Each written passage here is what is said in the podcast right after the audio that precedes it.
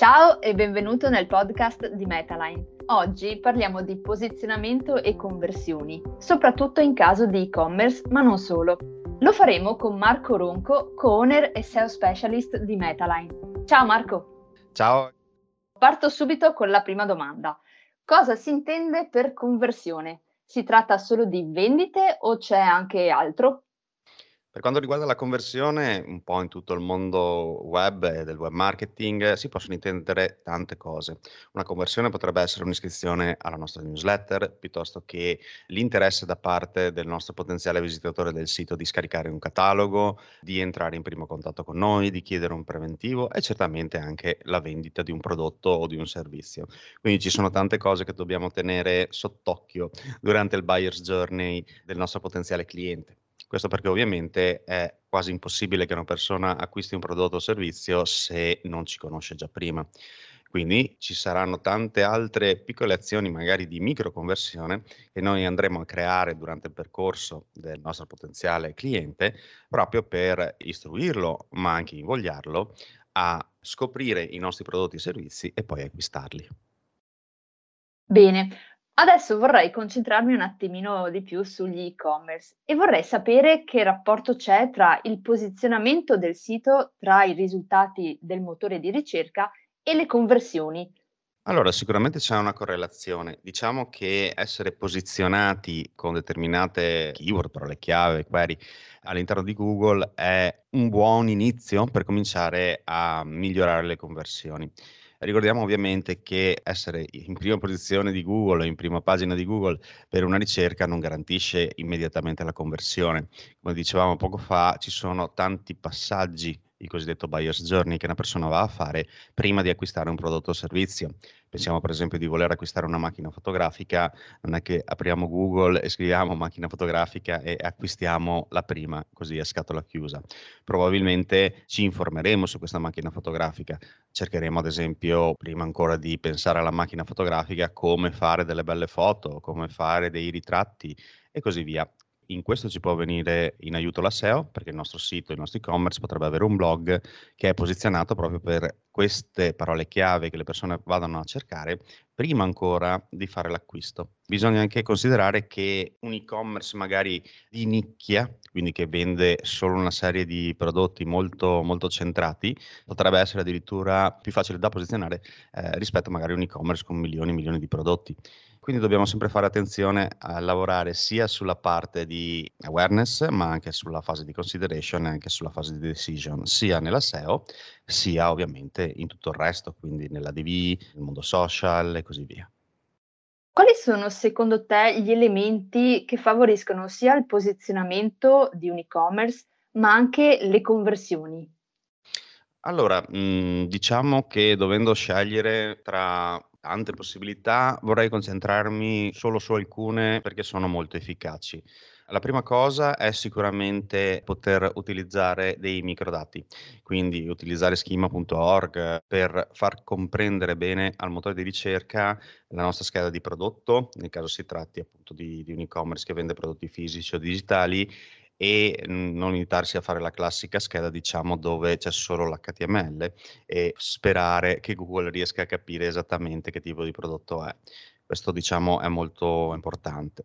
Dopodiché da lì lato SEO diciamo abbiamo un po' fatto il nostro, come dicevo prima, il blog può aiutarci a portare delle persone a iniziare o completare il nostro buyer's journey, però ho molto presa in considerazione anche tutta la procedura che noi abbiamo all'interno del sito, quindi che il sito sia rapido, che i metodi di pagamento siano vari e quindi non ci sia solo una possibilità di pagamento, il tempo di risposta che noi diamo al cliente che fa una potenziale domanda deve essere molto molto rapido, al che possiamo addirittura pensare di implementare una chat interna saper mostrare che i nostri prodotti sono effettivamente utili, prodotti o servizi, e questo lo si può fare con le recensioni degli utenti che possono ovviamente farle, ad esempio, su Google, ma potrebbero farle anche su Facebook, potrebbero farle, diciamo, su qualsiasi piattaforma. Sta a noi poi ovviamente raccogliere questa riprova sociale e poi mostrarla all'interno delle nostre pagine, soprattutto quelle di vendita. Diciamo che queste, secondo me, sono le cose un po' più fondamentali. Bene, se io avessi un e-commerce e facessi quanto hai detto tu, Il mio sito allora sarebbe ben posizionato e quindi le conversioni arriverebbero per forza. Basta questo? È davvero così? Oppure c'è qualcos'altro che dovrai fare? Allora, diciamo che le cose che ho appena elencato sono un po' il minimo indispensabile. Secondo me dobbiamo puntare il riflettore sul mondo dell'ADV, quindi della pubblicità. Perché dico questo? Vi sarà capitato di fare una ricerca della famosa macchina fotografica di prima, trovate, che ne so, dentro un e-commerce che può essere Amazon o qualsiasi altra cosa, e dopodiché girando altri siti vi ritrovate la pubblicità di quella specifica macchina fotografica. Ecco, la pubblicità l'ADV è molto abile da questo punto di vista, perché è in grado di fornire al mio potenziale cliente un reminder di ciò che ha visto in passato, che sia un servizio o che sia un prodotto. Ad esempio, se il mio e-commerce eh, si occupa di vendere beni digitali, quali potrebbero essere, ad esempio, dei template grafici piuttosto che dei video per creare pubblicità, quello che succede è che una volta che io ho visto qualcosa ma non ho acquistato niente, potrei decidere di fare in modo che nei siti che il nostro potenziale cliente visiterà, magari quelli dedicati alla grafica, grazie al circuito di Google Ads, posso rimostrare il fatto che io ho tutta una serie di video, di template che eh, l'utente potrebbe acquistare, il cliente potrebbe acquistare. Lo stesso vale per qualsiasi tipo di servizio per qualsiasi tipo di prodotto. Amazon fa da maestra da questo punto di vista. Quindi cercare di capire esattamente che cosa ha cercato la persona, ritargetizzarla durante la sua fase di ricerca nel bias journey, sicuramente contribuisce molto alle conversioni.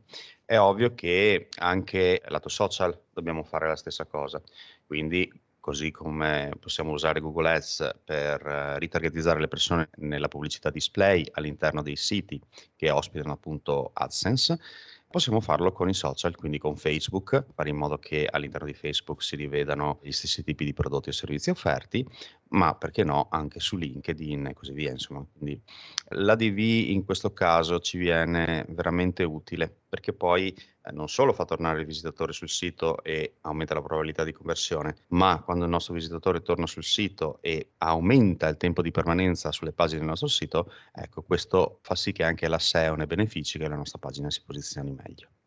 Bene, mi sorge spontanea una domanda.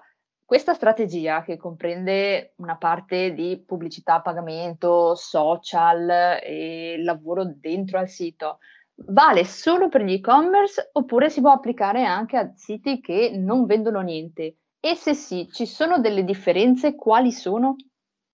Allora, diciamo che in linea di massima sì, si può applicare anche a siti che non vendono tramite un e-commerce o non vendono delle cose acquistabili direttamente. Facciamo l'esempio di un classico sito appunto che vende un servizio di consulenza piuttosto che dove si deve andare a comprare un lavoro, diciamo, piuttosto costoso come rifacimento di, di una strada o cose di questo tipo.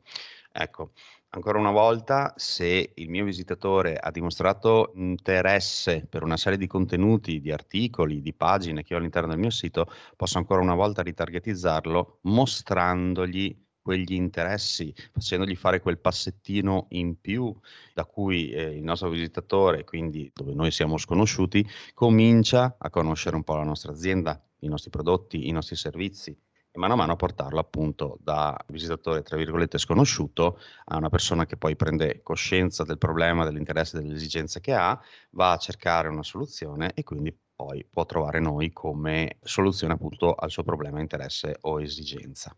Quindi di sicuro per aumentare le conversioni la SEO, la DV, i social, dove possibile ovviamente, e anche l'opinione degli utenti, ecco, queste quattro cose io le andrei a incastrare perché funzionano per qualsiasi tipologia di sito web, indipendentemente dal prodotto o servizio che andiamo a offrire.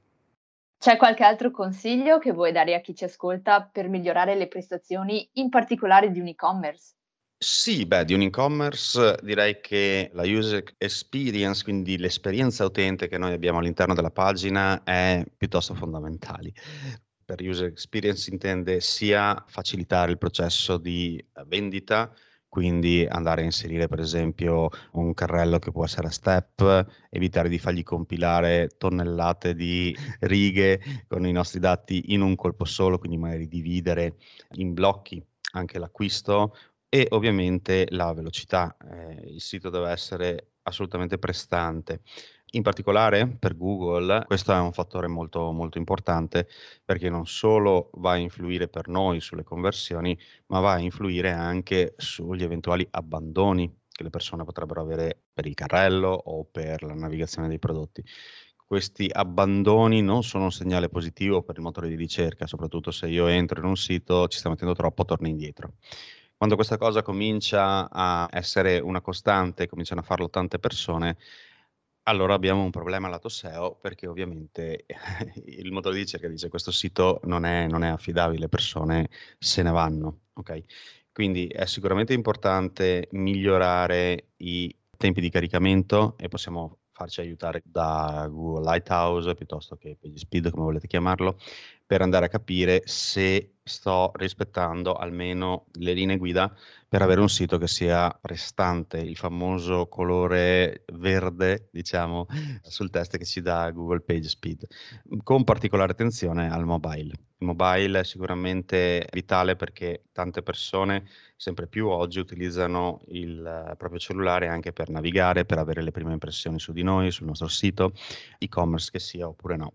Ed è proprio lì anche che il nostro motore di ricerca, Google in particolare, dice che ormai siamo mobile first, quindi è più importante anche a livello SEO l'esperienza da mobile il contenuto che viene presentato da mobile anche se magari dopo l'acquisto può continuare sul desktop. Quindi mi concentrerei molto sulla gestione delle prestazioni dell'e-commerce e sulla facilità di utilizzo proprio come user experience, quindi a livello grafico e anche a livello di struttura, per far sì che non vi siano abbandoni o che ve ne siano il minimo possibile e ovviamente che il sito sia prestante. Bene Marco, io ti ringrazio per il tuo intervento. Grazie mille anche a te, è stato un piacere. Per oggi è tutto, caro ascoltatore, ti invito a visitare il sito www.metaline.it dove troverai approfondimenti sul tema trattato oggi. Inoltre, se vuoi migliorare le conversioni del tuo sito o del tuo e-commerce, potrai fissare una call gratuita con noi di Metaline. Al prossimo episodio!